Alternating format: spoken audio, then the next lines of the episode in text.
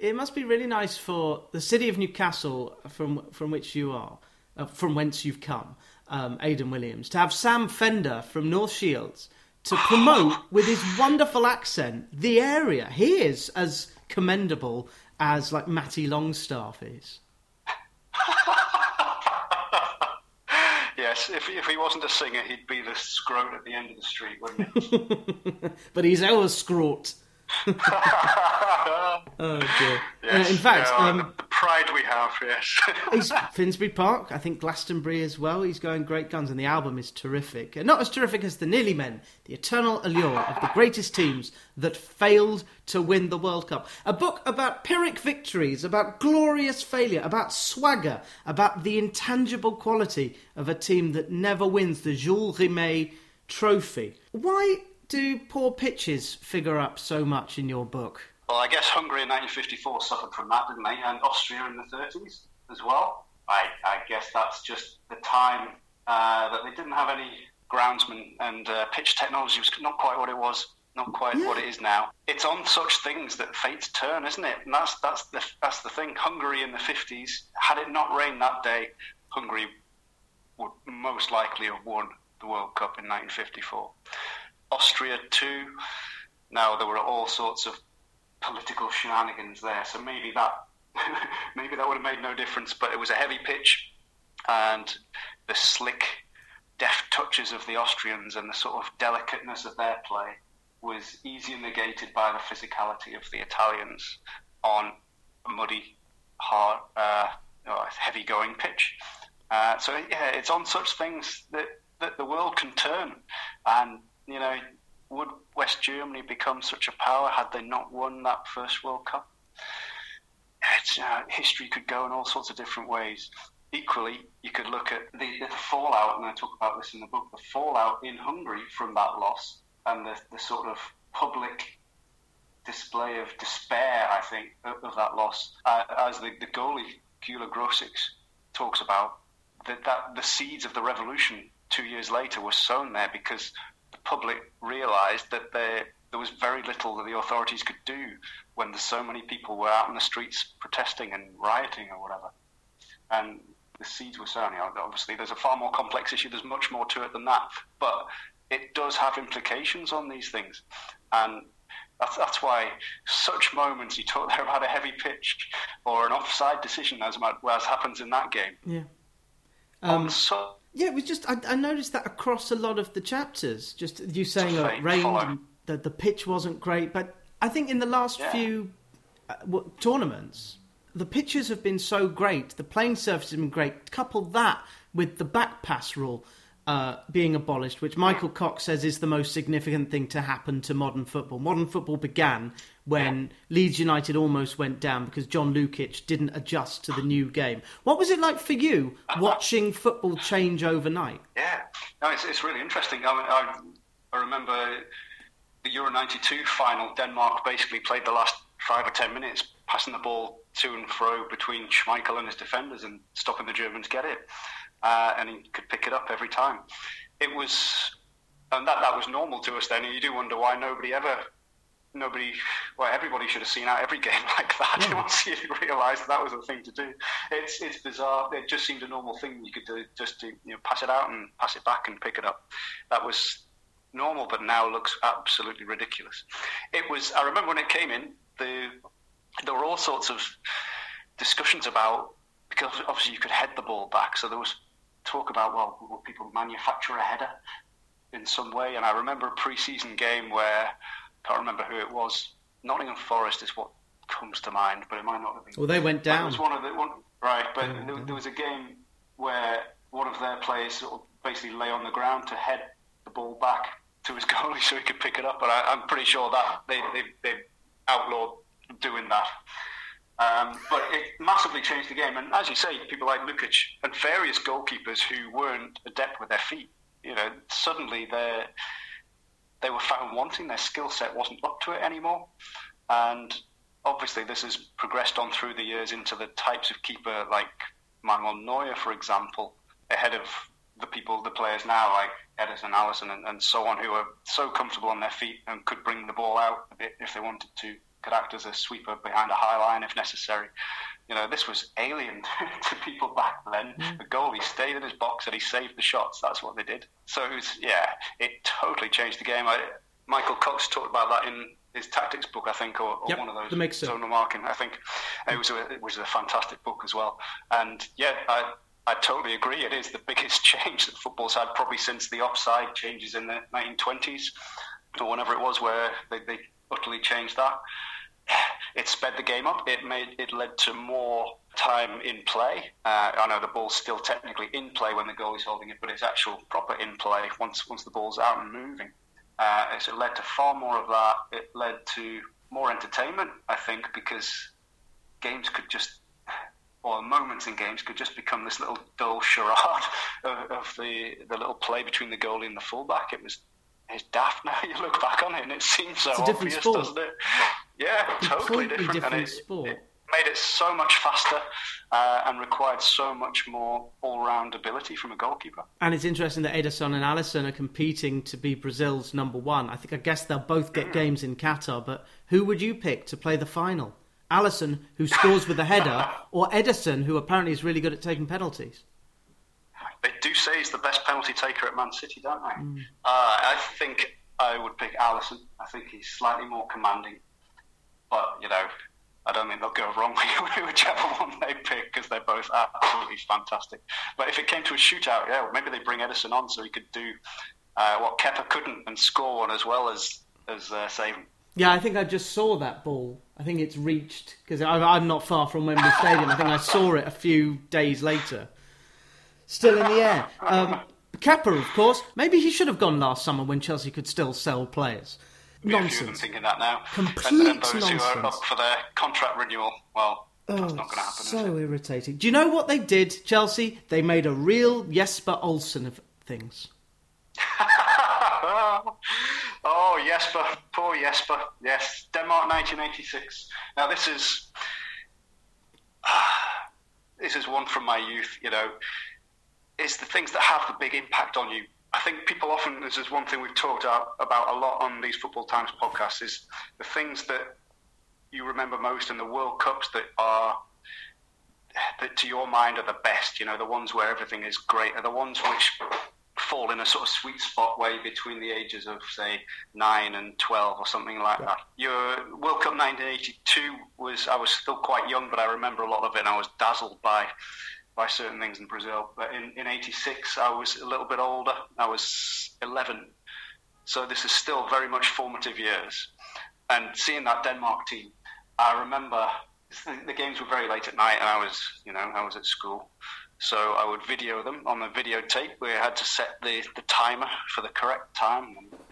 I tried to whiz through it in the morning before school sometimes, and I was watching the Denmark Uruguay game, which had been on late in the evening or late at night UK time, and I was trying to get through as much of this as I could before school. But you know, goals kept happening, and all sorts of great play was happening, and I couldn't get through it very much because there was just so much happening, and I was so sort of entranced by the incredible play uh, of this Danish team, Danish Dynamite, and they were simply sensational. They they could just they just played it with such a stylish, and we talked. You mentioned swagger. They they had their swagger, and they had this sort of joy, and it came through in their play. And and this is a bit of what I talk about in the book of how how it came about because they, they were very new to the professional setup in terms of the national team. Obviously, the players had played in various top clubs around Europe and had developed there rather than in Denmark in many cases. But the national team setup was like a fun club, and it would only become proper professional outfit a few years before, and therefore this fun element was still very much there, despite well married with the professionalism, and that came through in their play so much. And then yes, you mentioned Jesper Olsen, so they'd, they'd come through their group in fine style. They'd beaten West Germany in the final group game, and they'd ended up with a last 16 clash with Spain, their nemesis Spain, and it had been going fine they'd taken the lead through uh, Jesper Olsen penalty. Oh, yeah, everyone expected it would just carry on as all these other games had done. They they they work their way through and, and win in fine style, but it didn't quite come to pass. And poor Jesper, uh, he he gave away the equalising goal with a sloppy, sloppy no look back pass. I think where he thought the goalie was, but the goalie wasn't, and Emilio Butragueño was, and he scored the first of his four goals that day. Yeah. The popular myth is it all fell apart instantly, that they all went gung ho straight after that equaliser. Uh, pushing forward, but that's not quite the truth. Um, it was still fairly even, and they still have, were fairly measured after that, uh, playing in a fairly normal normal way for them. It was only as they fell further behind that it just went a bit too gung ho and fell apart. But yes, poor Jesper Olsen is is still what they, they call a terrible, terrible mistake, in Danish football is I've done a real Jesper. It, it does seem that every nation that is a nearly man has a kind of Gareth Southgate figure or a Stuart Pearce or Chris Waddle figure as they were known. um, and the only kind of um, romancing, not romancing the stone, but kind of but when you do something bad and do something good, good to ameliorate it and reverse the spell and break the spell, because Denmark um, had done so well in this game against the Soviet Union, and because you big it up in the book, I had a look. This is uh, Elkjær and Michael Laudrup both scoring twice in a game against the Soviets in the qualifiers for that World Cup. And there were blistering goals. They, Laudrup's finish, he finishes one just by kind of passing it into the net from about 25 yards and just wheels away with this great grin. Uh, David Priest, the goalkeeper, once told me that Michael Laudrup was just a sensational player. Laudrup himself said Denmark were a European version of Brazil. Uh, would Laudrup have been one of your first posters on your wall, or would Gazza have been? No, no. I was even then enchanted by the exotic and the international more than the sort of mundane and humdrum of the local stuff. Yeah, Laudrup, uh, and before that, Zico and Platini too. These these are the type of players who who sort of tugged on your heartstrings. I think because they were so elegant, they could do things that other people simply couldn't, and that's what is so enchanting about about them. And then also the teams that they played in were so exuberant as well. Laudrup is quite right to talk about the, the Brazilians of Europe and in how they played. It was it was that kind of style, and when we say Brazilian uh, at that time, that's meaning like the 1982 Brazil team, not like you might think now of that Brazilian swagger isn't quite the same anymore. You know, it's a bit more like everybody else in, to some extent. Yeah. Back then, it meant utter style and utter incredible uh, feats of, uh, of football that you wouldn't expect from anybody else. Brazil in '82 was that. Denmark in '86 were that, and the French in between were that as well. Uh, so yes, absolutely, that type of player, Zico, Platini, Laudrup were the ones who very much just appealed to me, and naturally, I modelled my game on them and went absolutely nowhere. Ah. And that's why you're writing about it. The book, just to remind people, it's out on May the 2nd, The Nearly Men, the eternal allure of the greatest teams that failed to win the World Cup. Iconography we know why Brazil in 1970 were good, and that's because a lot of people saw it in colour. We know why Denmark were good in 1986 because, unbelievably, Euro 84, where Denmark did really quite well, uh, wasn't shown live on telly. Bar two games, it was just highlights. Yep, and yep. Holland in 98 with the orange shirts, and Schillaci, the Italian in 1990, who probably still, if he's alive, he still probably gets served drinks wherever he goes or jamon, or healthy food. It's iconography that does it. If you're looking at romance, certainly in music, which is what I'm looking at this year a lot, um, the more romantic, well, let alone the romantic movement of music, which separated it from classical, but the modern style of romantic rock musician, there is something indefinable. You're right, and it's difficult to write a 350 page book on intangibles, but you do it very well, so well done. Just the the intangible quality and the iconography of the nearly men who don't win and yet are still remembered. So as you were writing this, it's very easy, I imagine, to just think of the icons and Laudrup's cheeky smile and Bergkamp's flick and everything, and Johnny Rep, who you say um, would um, cut inside like Arjen Robben. Uh, just as I was reading this article on these Football Times about Johnny Rep, I just wrote down how important is iconography to a nearly man team? Ooh, what a great question. I think it's vitally important because it's about living in the memory uh, for a long time. It's about grabbing people's emotions and their sort of thoughts and feelings far beyond just simply, oh, I wish they'd won. To live that long in the memory, there's got to be more than just a hard luck story. It's got to be something that really grabs you and holds on tight. And it can be as simple as just an image. You know, it doesn't have to be something that you actually saw in the game. It can be things that came later in sort of a photo that goes alongside a newspaper report or something like that of the agony etched on people's faces or the despair of uh, of the crowd or something like that, as well as the magnificent moments of joy. That, and that's where it, it sort of goes side by side. There's the moments of magnificence and the moments of anguish and pain, and it's like you're looking in on a private, personal disaster, but it's being played out in a global stage in front of billions. And for me, because I'm obviously a fan of teams that fail, I just get swept away in that kind of emotion and, and the feelings of, of the despair of these teams of thinking, oh, why couldn't it just go right one time? Couldn't it just go right for them? But the poet in me kind of prefers it this way. You know how a poet needs the pain.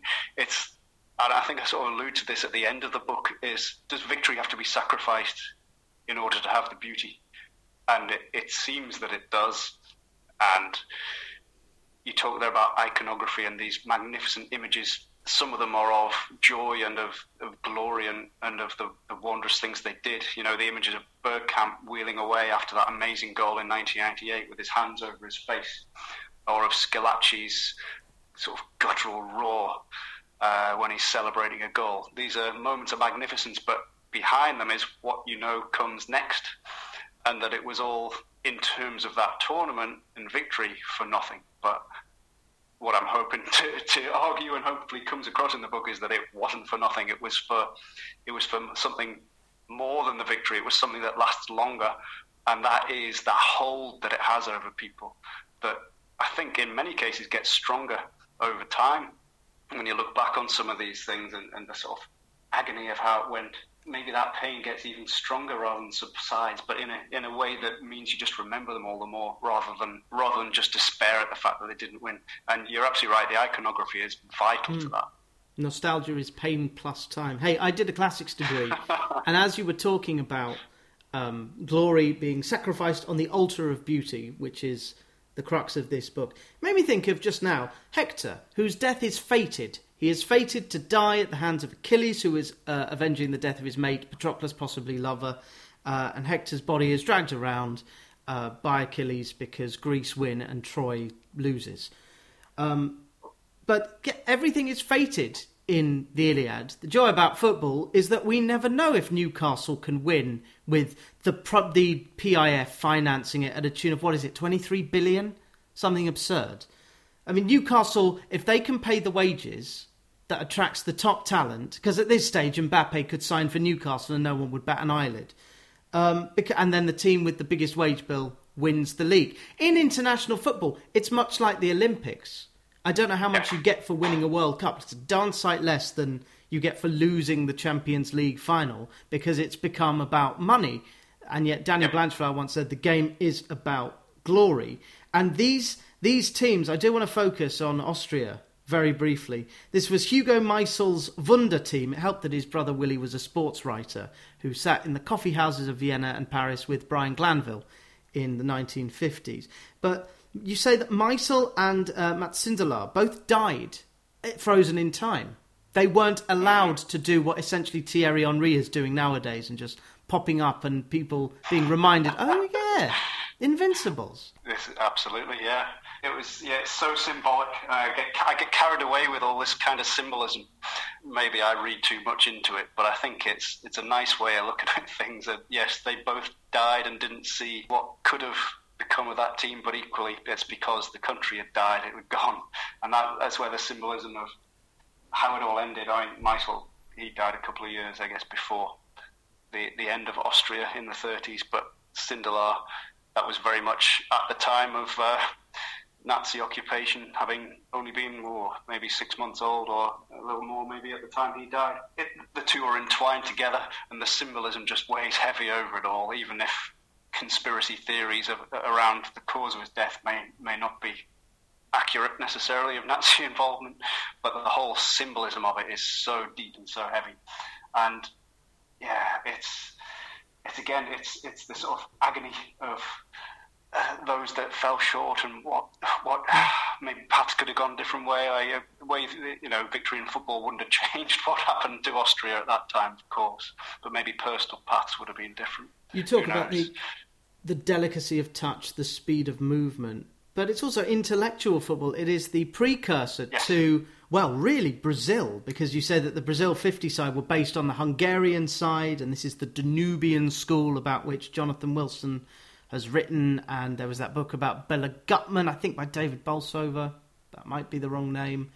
Um, but this Austria team, where did you source all the material from? Did you get to see footage of them playing? Uh, not footage. Well, I think a few brief ones actually from the 34 tournament. Yes, very brief clips because that's all there really is, um, and a few contacts from who are, who are doing research into into tournaments in the 1930s as well um, which is hugely valuable because there just isn't as much raw material for that. I mean, I guess you rely also on research others have done uh, as well to try and you know arc that in, into the way you want to tell the story and bring in the bits that are relevant to what I'm looking at.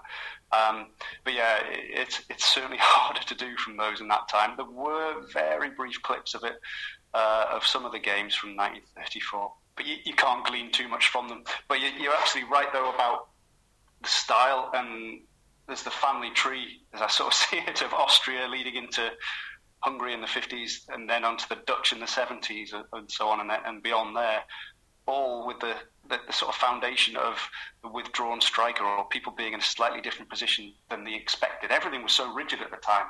It was the WM formation that England were so rigid with, which is how the Hungarians tore them apart in that famous game in 1953, uh, purely by movement and playing in a position where convention dictated you weren't supposed to be, but why on earth not? And this began in terms of these World Cup teams with the Austrians in the 30s and Sindelar playing slightly more withdrawn or slightly between the lines, as we might call it today. Uh, which was revolutionary in those days, and it's obviously been built on and adapted over the years by so many people, and it's gone off in various directions. But you can see that lineage in terms of these teams in the World Cup, uh, and that's it's really quite fascinating to see.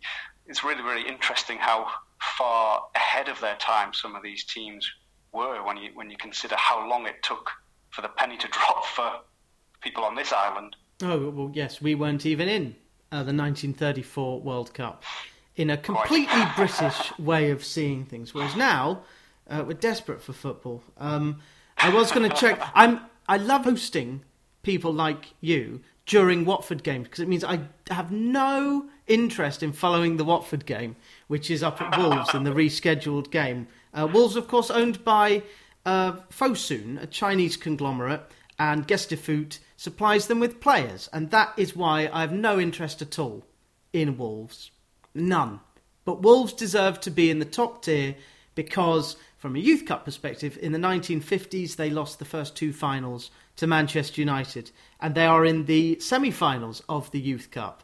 But before we close, I just want to mention, because Aidan Williams, you have dropped two books into the football library. One is The Nearly Men, and the other is Worst in the World. Uh, from 2015. Uh, the one question that I would ask to bring these two together why don't we have a crap team World Cup? that's well, yes, absolutely. We definitely should, and that's one of the things that actually inspired me to write that first book because on my honeymoon of all things, which was in Antigua in the Caribbean, which is very close to the island of Montserrat. Oh, uh, I went on a helicopter ride from Antigua across to Montserrat, which had been devastated yeah. by uh, Air Studios. George Martin had a studio there, completely wiped out. Yes, and that devastation is all still there. And part of the part of this helicopter ride was was seeing all of that. Um, but and, and, partly just the fun of a helicopter ride around Antigua, which is you know a good enough reason as any. Um, but yeah, so so going to Montserrat, even though I didn't quite set foot on it, reminded me of what I'd already known about but was hidden away was the fact that they played this other final in 2002 uh, round about the time of the, the real World Cup final when Brazil and Germany were, were fighting it out. And it was between the two teams at the bottom of the world rankings. It was between Montserrat, which is why it came to mind, and Bhutan. And it was played in Bhutan, and, and Montserrat got thumped 4 0. And that ends up as one of the chapters in the, in the story to decide who really was the worst in the world. And then for a time, I, I had a, a blog um, where I followed the fortunes of those who were at the bottom of the rankings. It, it, all became a bit much, and I didn't have time to keep it going, unfortunately. But it was such an endlessly fascinating theme, and then the book grew out of that. Yeah, I mean, it, again, it fits my obsession of international football rather than the club game. And you talked earlier about the sort of um, how you, you can't just pay money and, and make your team the best in international football, and that's why it appeals to me. For some, when they're turned off by the money of the big leagues, they've gone down to non-league games and, and all that kind of stuff. For me, it was more towards uh, my increased focus on and increased love of the international game, which had always been there, but you know, possibly grew to appreciate it even more as a result of all the money sloshing around elsewhere. Because there's a purity to it, uh, and that's why I love it. And that purity, that ambition those hopes and dreams. Same in the Nearly Men. The hopes and dreams there is about winning a World Cup. The hopes and dreams are there for the international players at every level. It's just those dreams are set differently. Maybe it's just winning a game. Maybe it's avoiding an absolute thumping by some bigger neighbour. Maybe it's just playing regularly uh, and for the pride in your nation. And that's where so many great stories from from the bottom of the rankings come along, and I found that one really, really fascinating to look at as Not, well because it, yeah. it's it's the, the, whole pride in playing for your country is the same. Uh, it's just at a different level, and they've all got hopes and dreams. They're just of different things. Not that 442 magazine needs any more kudos but they've got 100 best players in the Premier League. And then something about Paul Watson, brother of Mark, author of Up Pohnpei. You may even have spoken to Paul Watson in the course of writing your book. I haven't spoken to him, but I've read his book and I've, uh, I've followed him on various things.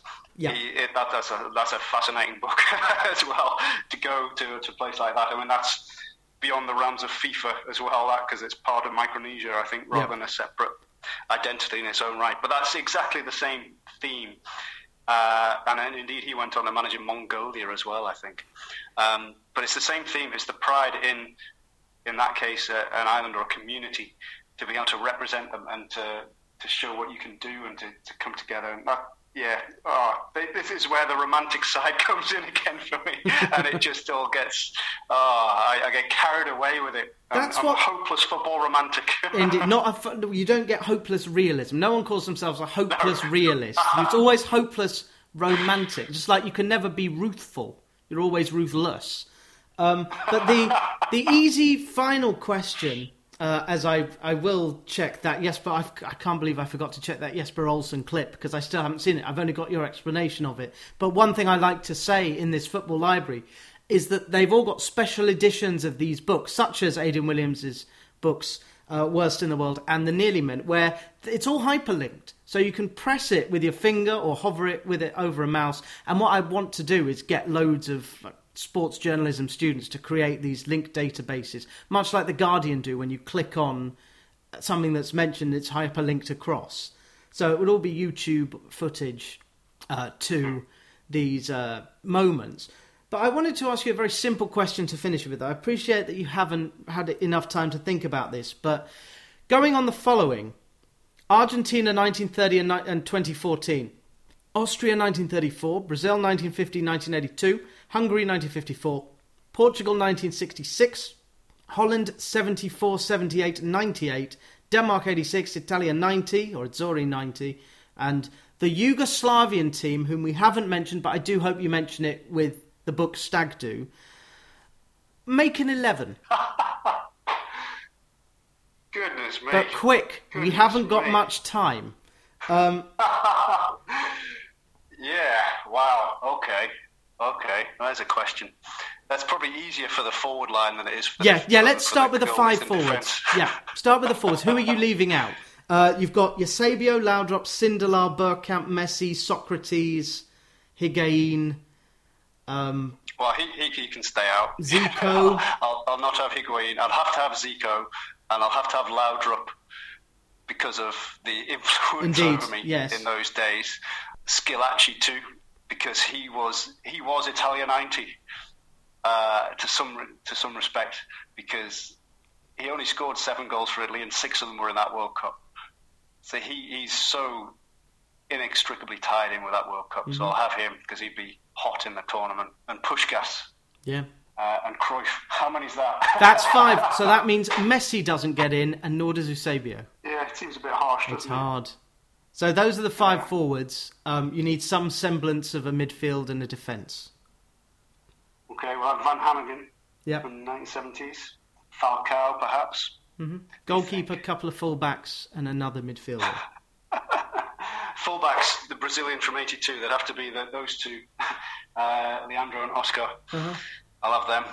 That'll be perfect. In terms of goalies, ooh, I think maybe. Oh wow, we might have to go for someone from further in the past, just because I know they were among the best in the world at the time, which would either be Grosics from the 50s or Rudi Hiden from the 1930s, although he was injured for the tournament, but he was part of the Wonder team anyway. So I'll go with Grosics then, because he actually played. Fab. So I think you're missing. Oh, you could stick another forward in there for this two-two-six formation. Uh, who are the ones you said I'd missed out? Uh, Eusebio and Messi. We'll take Eusebio because he had a more bigger impact. Yeah, we haven't really. I would love to have spoken about Eusebio because I remember reading Kenneth Wolstenholme's book, and just the way he said Eusebio, it made him sound like the best player in the world.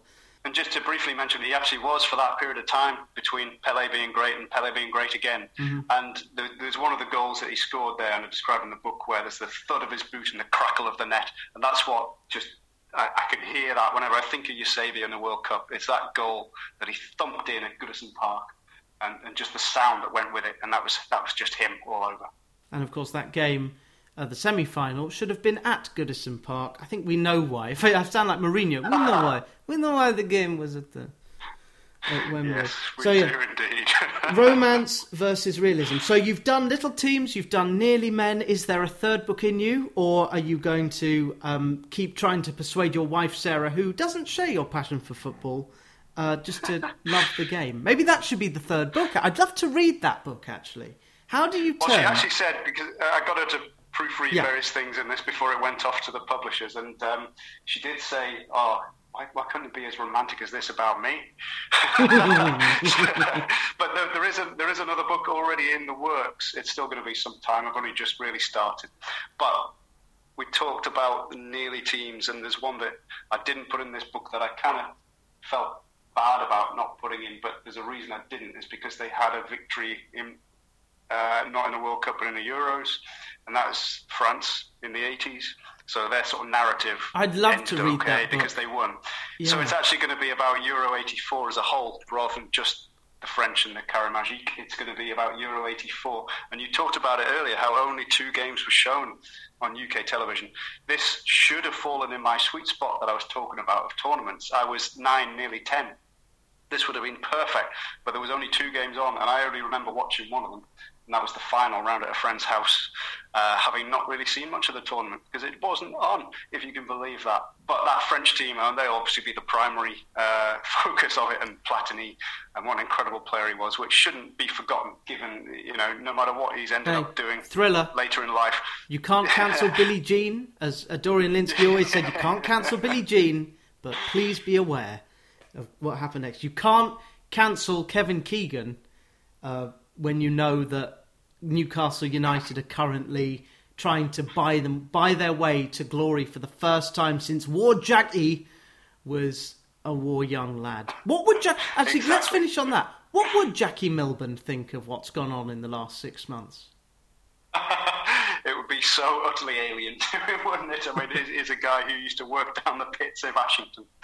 Uh, yeah, it's it's it's not even remotely close to the game he played or the, the club it was then, is it? It's times have changed, obviously, but it's gone to such an extreme, hasn't it? Oh my God, what an extreme it's gone to. That is why we find comfort in the Football Times past. And these Football Times, it's still there. Is it thesefootballtimes.co? I can never remember off the top of my head. That's right, yep. Yep. Yep. Uh, and the book Stag Do for the Nearly Men, The Eternal Allure of the Greatest Teams That Failed to Win the World Cup by Aidan Williams, uh, will be at the end of, well, it'll probably come out on the 2nd of May.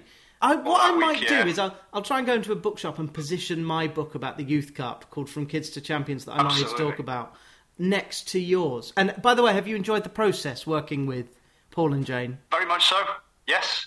And it, it's been a very different process to my first book, which was far more intense. It was a different publishers, and it was much shorter time frame, and it was all a bit hectic. Whereas this, I've actually had space to breathe and do it.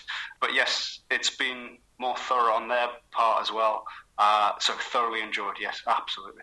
Well, you haven't made a Jesper Olsen of this. It's definitely a Michael Laudrup of a book, or a Peter Schmeichel of a book. And how are the lads, and how are the nearly men? Absolutely. Well, thank you so much, Johnny.